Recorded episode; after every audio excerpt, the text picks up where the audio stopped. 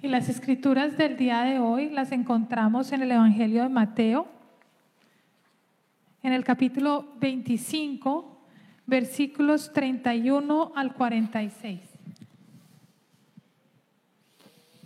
Nuevamente las encontramos en el Evangelio de Mateo, capítulo 25, 31 al 46.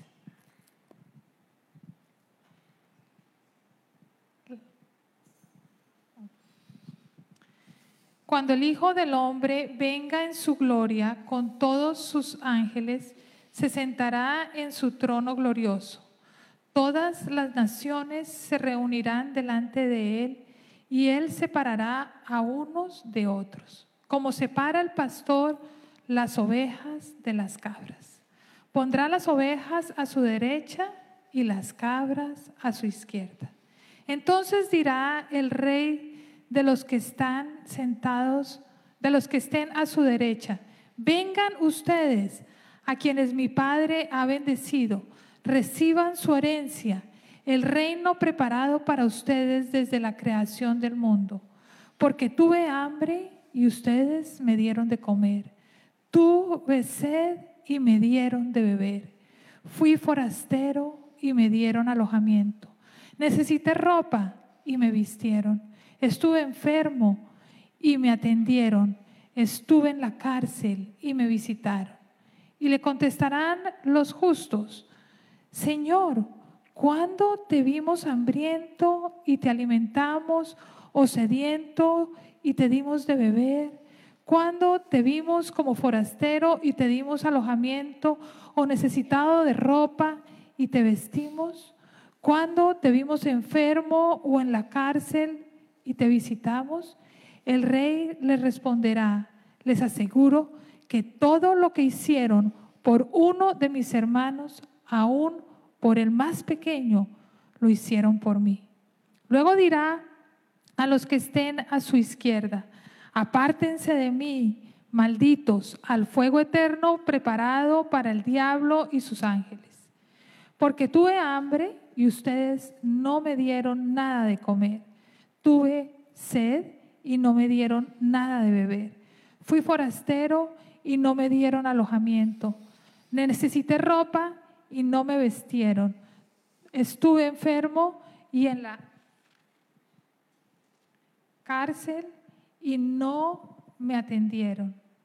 Ellos también le contestarán, Señor, ¿cuándo te vimos hambriento o sediendo, o como forastero o necesitado?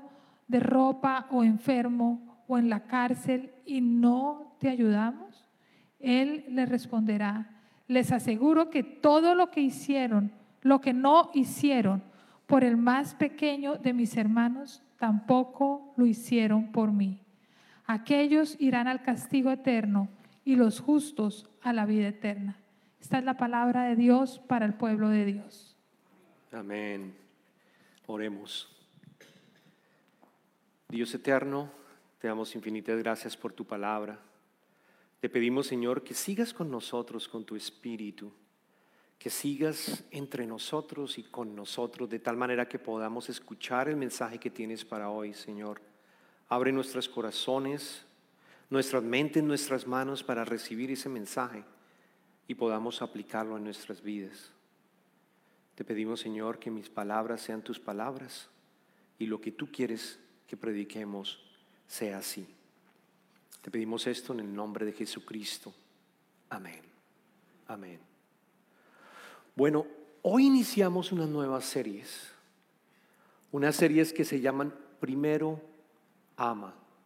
Y que tienen que ver también con las series anuales, con la serie anual que hemos tratado durante todo el año. Durante todo el año el foco ha sido Dios nos amó primero. Dios nos amó primero, por lo tanto nosotros vamos a amar como respuesta al amor que Él nos dio primero, al haber enviado a su Hijo Jesucristo. Vamos a cambiar, como dicen, el, paso a entrar a una serie de, de sermones que nos van a estar demostrando que nosotros debemos de tener una prioridad en el orden de nuestras operaciones. Así como si ustedes van a estar manejando y de pronto para voltear hacia la derecha necesitan colocar en su carro las direccionales hacia la derecha y tienen que desacelerar y tienen que después seguir una serie de operaciones, así como lo hacemos diariamente, así también esta serie lo que nos van a indicar es cómo nosotros debemos vivir nuestra vida diariamente, diariamente, en donde primero amamos, en donde primero amamos. Esa es la prioridad y el orden de las operaciones. Y Jesucristo, en este mensaje, en estos versos que leímos en el Evangelio de Mateo capítulo 25, ya se estaba despidiendo. Fue justo antes de entrar a la pasión y muerte de Jesucristo.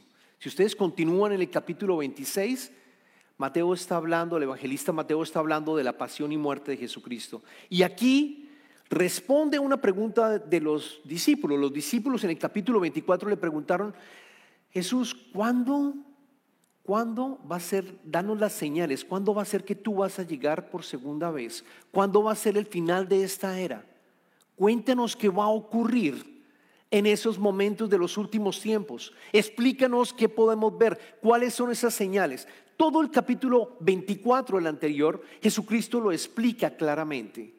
No es parte de este sermón, pero hace una explicación muy clara de las señales de los últimos tiempos, que a propósito lo estamos viendo, que a propósito está ocurriendo. Nadie sabe cuándo Él va a volver.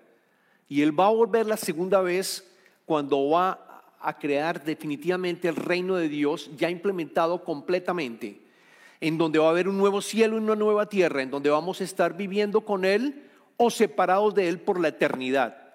Él vino la primera vez para salvarnos y para que todos aquellos que escuchen su voz tengan salvación. Y va a volver la segunda vez para juzgar, para juzgar. Él va a venir la segunda vez para juzgar.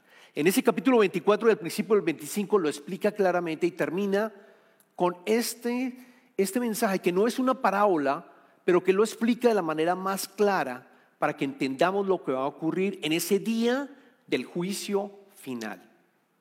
Y lo que claramente podemos entender es que no va a haber sorpresas. Para todos nosotros van a haber sorpresas.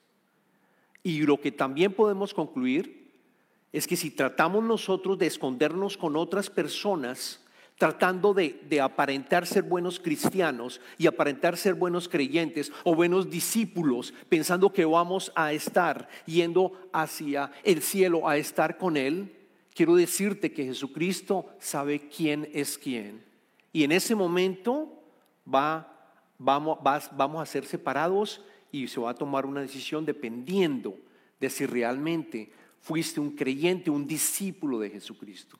El mensaje no es un mensaje cálido, el mensaje es un mensaje fuerte, porque muchas veces no hablamos del infierno, en las iglesias no se hablan del infierno y que vamos a estar separados y que va a rechinar de, dientes por la eternidad, pero es importante volverlo a recargar, es importante volverlo a recargar porque día a día el orden de las, de las prioridades que tú tienes debería ser esta, amar primero a través del poder de Jesucristo y de su Espíritu para hacerlo.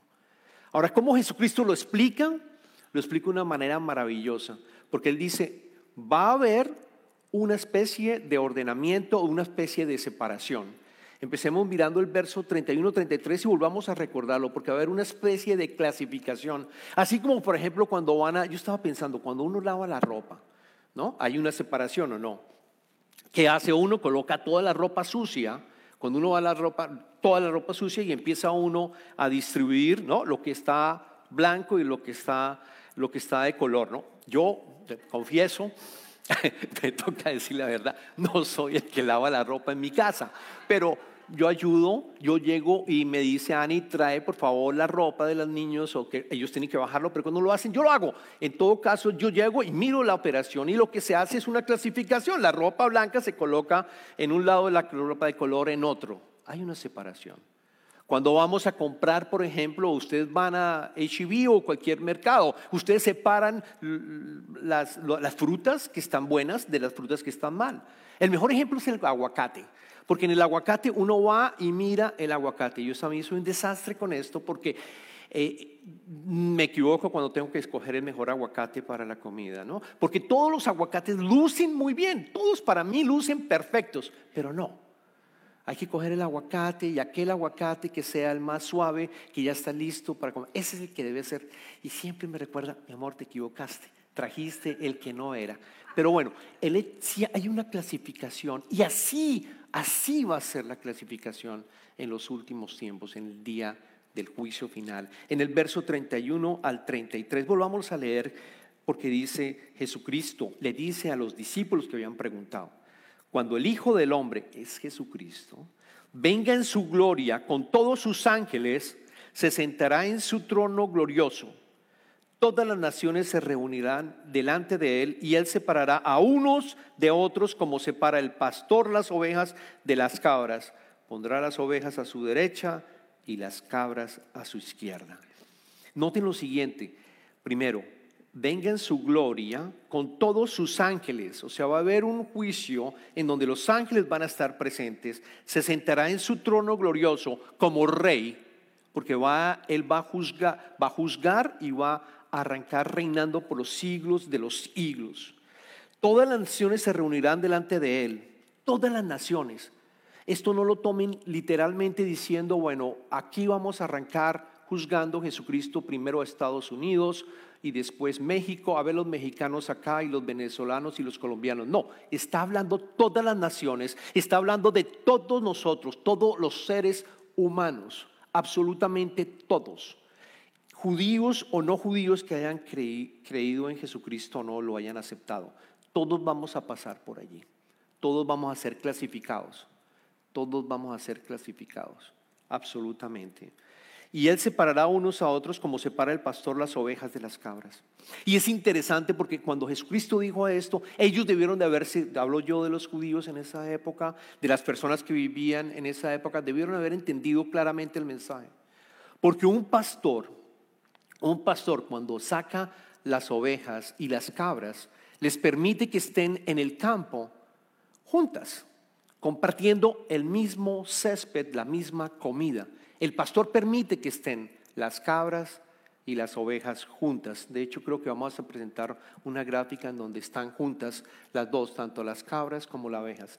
Ese es durante el día, cuando arranca el día. Ellas están juntas. Pero al final, cuando llega el, el final del día, el pastor separa a las ovejas de las cabras porque las ovejas pueden dormir en un sitio donde haya frío sin ningún problema, pero la cabra no.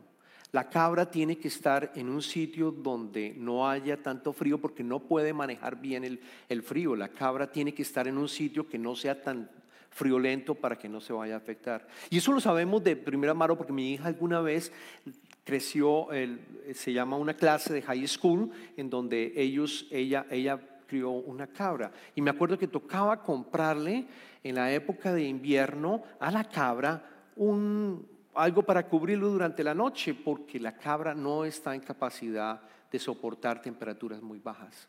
Luego Jesucristo está diciendo algo que todo el mundo entendería porque la mayoría de ellos vivían y sabían cómo se comportaba un pastor y qué cuidado debía tener con los animales. Ahora también la oveja tiene más valor, en esa época tenía más valor porque proveía la leche y también la piel le permitía también a ellos eh, manejarlo, es decir, que era mucho más valiosa que una cabra. Ahora, ¿qué significa bíblicamente el que sea una oveja y una cabra? Es lo que después Jesucristo nos dice en, los siguientes eh, versos. Él dice, entonces dirá el rey, nuevamente habla del rey, voy a ir describiendo poco a poco porque vale la pena que lo escuchemos a los que estén a su derecha. Vengan ustedes, los invita, vengan ustedes a quienes mi Padre ha bendecido. Claramente está en pasado, ha bendecido. Esas ovejas ya habían aceptado a, a Jesucristo y durante su vida el orden de sus prioridades era el amar el orden. Jesucristo estaba viviendo dentro de ellos, el Espíritu de Dios estaba con ellos. Vengan porque ya su Padre los ha bendecido durante su vida. Ustedes han recibido bendición, reciban su herencia, lo cual nos da a entender también que cuando estemos viviendo después en el nuevo cielo y en la nueva tierra, vamos a reinar. Eso me llama a mí la atención también. La posibilidad de reinar está desde Génesis. Nos dijo que nosotros tengamos dominio. Él está restituyendo nuevamente el cielo y la tierra y vamos a reinar. Vamos a, ¿Cómo va a ser? No lo sabemos, pero vamos a poder la posibilidad de reinar. Vamos a tener un premio vamos a tener un premio. Y después dice, el reino preparado para ustedes desde la creación del mundo. Incluso antes de la creación del mundo, ya Dios había trabajado y ha trabajado para que tú recibas. Si tomas la decisión de seguirlo realmente y de amar a tu prójimo y amar a Dios sobre todas las cosas, reinar por un reino específico que Él ha creado para ti. Para ti. Diferente quizás de la persona que está a tu lado. Y le dice, le dice después, porque tuve hambre y ustedes me dieron de comer, tuve sed y me dieron de beber, fui forastero y me dieron alojamiento, necesité ropa y me vistieron, estuve enfermo y me atendieron, estuve en la cárcel y me visitaron. Todas estas necesidades son necesidades básicas del ser humano. Y las tres primeras son importantísimas para uno poder sobrevivir. Si tuve hambre, me diste de comer. Si tuve sed y estuve sediento, me diste de beber. Y la tercera, si fui forastero, me diste alojamiento. Las tres son básicas y las tres no requieren tanto esfuerzo nuestro si nos ponemos a pensar. ¿Por qué? Porque si nosotros tenemos alimento y podemos comer, podemos compartir nuestra mesa. Darle a alguien que esté sediento no es difícil forastero. Ese debería razonar con nosotros, no sé, razonar es una persona, un verbo en, español, pero esto debería llegarnos íntimamente. Somos forasteros en este país, somos forasteros en este país. Gracias a Dios hay una iglesia como esta, en donde nos ha permitido congregarnos también, en donde este país bien o mal ha abierto sus puertas para que nosotros vengamos y estar acá. Gracias a Dios tenemos esa posibilidad de tener una vida en este país. Pero también somos llamados a aquellos que están viniendo y siguen viniendo a este país, que desafortunadamente no tienen esas tres necesidades. Y nos llama a que lo hagamos. La razón viene más adelante cuando Él lo dice. Pero nos pide que esas tres hagamos, hagamos el, trabajo de de, de atenderle y darle la mano en esas tres necesidades en las personas que lo requieren. Las otras tres requieren mayor esfuerzo. Si nos ponemos a mirar, por ejemplo, eh, necesité ropa, requiere una inversión de ropa posiblemente y me vistieron. Estuve enfermo, en esa época si alguien estaba enfermo implicaba ir quizás a muy fuera de la ciudad porque si tenía lepra tenía que estar fuera, o sea, había un proceso de, un mayor esfuerzo para hacerlo, igual en la cárcel, estuve en la cárcel y me visitaron. Las otras tres implican un mayor esfuerzo, pero estas no son solamente las que deberíamos cubrir, lo sabemos. De pronto alguien necesita una palabra de aliento, de pronto alguien necesita una ayuda para conseguir un trabajo. Y yo tengo quizás darle esa luz y darle esa, esa oportunidad y quizás yo puedo darle una recomendación a esa persona. De nuevo, de nuevo, primero centro operaciones, primero amar. Ahora, ¿por qué nos invita a hacerlo? Porque dice, y le contestarán los justos. Estuve en la cárcel y me visitaron. Noten que en el verso 37 dice, y le contestarán los justos. Cuando habla los justos significa ellos ellos ni siquiera, justo significa que habían recibido, han recibido ya la justificación de Cristo, es decir, han aceptado a Jesucristo, ya lo han aceptado. Ellos son justos, Jesús lo dice, porque han recibido al Señor y han vivido su vida cristiana. Y él, contestaron, lo cual es sorpresa, Señor, cuando te vimos hambriento y te alimentamos o, cediendo y te dimos de beber, cuando te vimos como forastero, cuando te vimos enfermo o en la cárcel y te visitamos. En el verso 40, el rey le responderá, les aseguro que todo lo que hicieron por uno de mis hermanos, aún más por el más pequeño, lo hicieron por mí. Noten que están sorprendidas estas ovejas de pensar que todo eso que hicieron lo hicieron por Jesucristo. Era Jesucristo a quien le estaban ah, haciendo esta serie de cosas. Y la justificación que es importante entenderla. Ellos ya están justos. Luego estas obras que hicieron estas ovejas son respuesta de haber aceptado a Jesucristo en sus vidas. Son respuesta de vivir una vida cristiana. Es natural que están haciendo estas obras. No es algo que lo está haciendo para llegar a recibir este premio. Es algo que nació en ellos para llegar a, a hacer y transmitir, como lo decimos en las series, primero el amor. Es natural la operación que ellos llevaron a cabo. Ahora, ¿qué significa ser justificado? En Romanos, el apóstol Pablo lo dice muy claramente en el capítulo 3, versículo 21 al 26. Y Pablo dice, pero ahora, sin la mediación de la ley, se ha manifestado la justicia de Dios de la que dan testimonio la ley y los profetas. Esta justicia de Dios llega mediante la fe en Jesucristo a todos los que creen. De hecho, no hay distinción, pues todos han pecado y están privados de la gloria de Dios. Pero por su gracia son justificados gratuitamente mediante la redención que Cristo Jesús efectuó. Dios lo ofreció como un sacrificio de expiación que se recibe por la fe en su sangre para así demostrar su justicia Anteriormente en su paciencia Dios había pasado por alto los pecados, pero en el tiempo presente ha ofrecido a Jesucristo para manifestar su justicia. De este modo Dios es justo y a la vez el que justifica a los que tienen fe en Jesús. Pablo no lo puede decir más claro. Justos son aquellos que ponen su fe en Jesucristo, que colocan su fe en Jesucristo, que saben que solo a través de Jesucristo podemos encontrar salvación. No son las obras las que me dan la salvación, es mi fe en Jesucristo, que yo coloco mi fe en Él primero y le digo, yo soy un pecador, yo necesito que tú entres a mi vida de tal manera que pueda ser redimido, de tal manera que mi comunicación con Dios pueda ser abierta.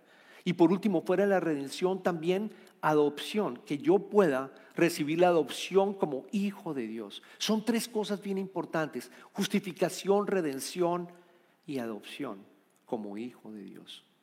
Esa es la manera como tú obtienes tu salvación, no por las obras. Las obras es una respuesta de que Dios está con nosotros y tenemos el Espíritu Santo. Es una respuesta natural que el Espíritu Santo responde a través, a través nuestro y nos usa. Es bien importante entenderlo. Es bien importante entenderlo. ¿Y qué va a pasar con las otras personas? Recordemos que hay una visión, o lo uno o lo otro. ¿Qué va a pasar con las cabras? ¿Qué va a pasar con ellas? No un muy buen mensaje. ¿Por qué? Porque cuando vemos, continuamos, dice, luego dirá en el versículo 41, a los que estén a su izquierda, hasta la izquierda, en un sitio que no es de honor, la derecha siempre es de honor. Luego dirá a los que están a su izquierda, apártense de mí, malditos. ¿Se acuerdan qué le dijo a las ovejas? Vengan, vengan, reciban el premio.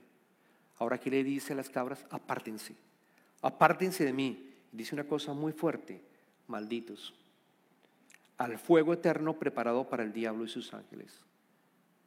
Al fuego eterno van a estar con el diablo y sus ángeles. Va a estar en oscuridad por siempre, por los siglos de los siglos.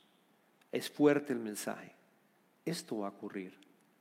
Esto es profético, está escrito y va a ocurrir. Porque tuve hambre y después continúa diciendo lo mismo que le había dicho a las ovejas y dice, y no me dieron nada ni de, ni de comer, no me dieron nada de beber, no me dieron, no me dieron alojamiento, ni me vistieron, ni tampoco me visitaron cuando estaba enfermo y en la cárcel, no me atendieron. Ellos también se sorprenden en el verso 44 tanto las cabras como las ovejas se sorprenden. Y en el verso 44 dice, ellos también le contestarán, Señor, cuando te vimos hambriento, sediento o como forastero necesitado de ropa o enfermo en la cárcel, ni no te ayudamos. o en la cárcel y no te ayudamos, Él responderá, les aseguro que todo lo que no hicieron por el más pequeño de mis hermanos, tampoco lo hicieron por mí. Y noten que la prioridad es hermanos también. Noten que la prioridad es precisamente los, los que tienen la fe también en Jesucristo. Y deberían ser todos los demás, pero la prioridad incluso Jesucristo está diciendo, está diciendo mis hermanos. Luego la prioridad debería ser también ustedes, nosotros juntos, su iglesia. Es a los que nosotros deberíamos darle prioridad a su iglesia y poner atención a lo que estamos necesitando los unos a los otros y ayudarnos. Como ocurría en la iglesia primitiva, se ayudaban los unos a los otros, completamente, sin ningún reparo, se ayudaban los unos porque tenían el Espíritu Santo, respondían a ese llamado, respondían a ese llamado. Aquellos irán al castigo eterno y los justos a la vida eterna. ¿Y por qué dice que me lo hicieron a mí y lo hicieron por mí? Porque cada persona cristiana tiene a, cada persona que aceptó a Jesucristo tiene a Cristo en su vida. Es Cristo, es Cristo. ¿Recuerdan cuando Pablo, que antes se llamaba Saulo, persiguió a los cristianos? Eso está en el libro de Hechos de los Apóstoles. Los persiguió y los mandaba a matar, los mandaba a encarcelar. Él quería acabar con todos los que seguían the way, o sea, el camino. A todos los que seguían a Jesucristo, Él quería acabarlos completamente. Llevarlos, los arrastraba, dicen las escrituras, para colocarlo en la cárcel. Y cuando iba en Hechos capítulo 9, versículo 3 al 5, en el, cuando iba hacia Damasco, para también trabajar con, atacar a los cristianos en Damasco, en el, versículo 3 dice, en el viaje sucedió que al acercarse a Damasco, una luz del cielo relampeó de repente a su alrededor. Y Saulo, él cayó al suelo y oyó una voz que le decía, Saulo, Saulo, ¿por qué me persigues? ¿Quién eres, Señor? preguntó. Yo soy Jesús a quien tú persigues, le contestó la voz. Eres tú el que me está persiguiendo a mí cuando no vemos la necesidad de otra, de otra persona que tiene a Cristo y cristiana, estamos haciendo algo en contra de Jesucristo. Ese es, lo que, ese es el mensaje y eso es lo que Jesucristo quiere que nosotros tengamos en cuenta. Pero reafirmar que las obras, las obras no son los que te garantizan tu salvación. No, no son ellas. Y yo te pregunto hoy, las obras que tú has llevado a cabo para otros hermanos en Cristo, ¿lo has hecho por tu salvación o lo has hecho como una respuesta natural de que tú sientes realmente ese llamado y esa necesidad de ayudarlo? Esa es la pregunta que debemos de hacernos cada uno de nosotros. Y no te castigues si anteriormente tú has vivido una vida tratando de hacer obras todo el tiempo, quizás para ganarte la salvación. Lo que debería hacer es al principio, lo que hablamos de la justificación. Lo que debería hacer es aceptar a Jesucristo, entregarte a Él completamente. Pedirle que reine en tu vida como rey, que tú vas a responderle como rey de ahora en adelante. Y vas a ver que el proceso de transformación va a llamarte a hacer las cosas buenas y ayudar y a, cambiar las prioridades para que haya amor hacia los demás, hacia los demás. Santiago lo dice muy claro en el capítulo 2, versículo que es importante que lo tengamos en cuenta, capítulo, capítulo 2, versículo 17. Así también la fe por sí sola, si no tiene obras, está muerta. Si no tiene obras, la fe está muerta. Pero no es por las obras que tenemos la salvación, sino las obras es una muestra de lo que nosotros tenemos eh, a través del Espíritu Santo, de, de, tener el Espíritu Santo. Y en el capítulo siguiente, en el capítulo, perdón, dos capítulos después, en el capítulo, en el capítulo 4, dice en el versículo 17 Santiago, así también comete pecado todo el que sabe hacer el bien y no lo hace cometemos pecado cuando nosotros sabemos que alguien de pronto y escuchamos que alguien de pronto tiene una necesidad y no actuamos y no lo hacemos. Estamos cometiendo pecado. Es una invitación en estas series para que escuchemos de Jesucristo que nuestras prioridades deben de cambiar y que debemos amar a nuestro prójimo tal como amamos a Dios, porque Él nos amó primero.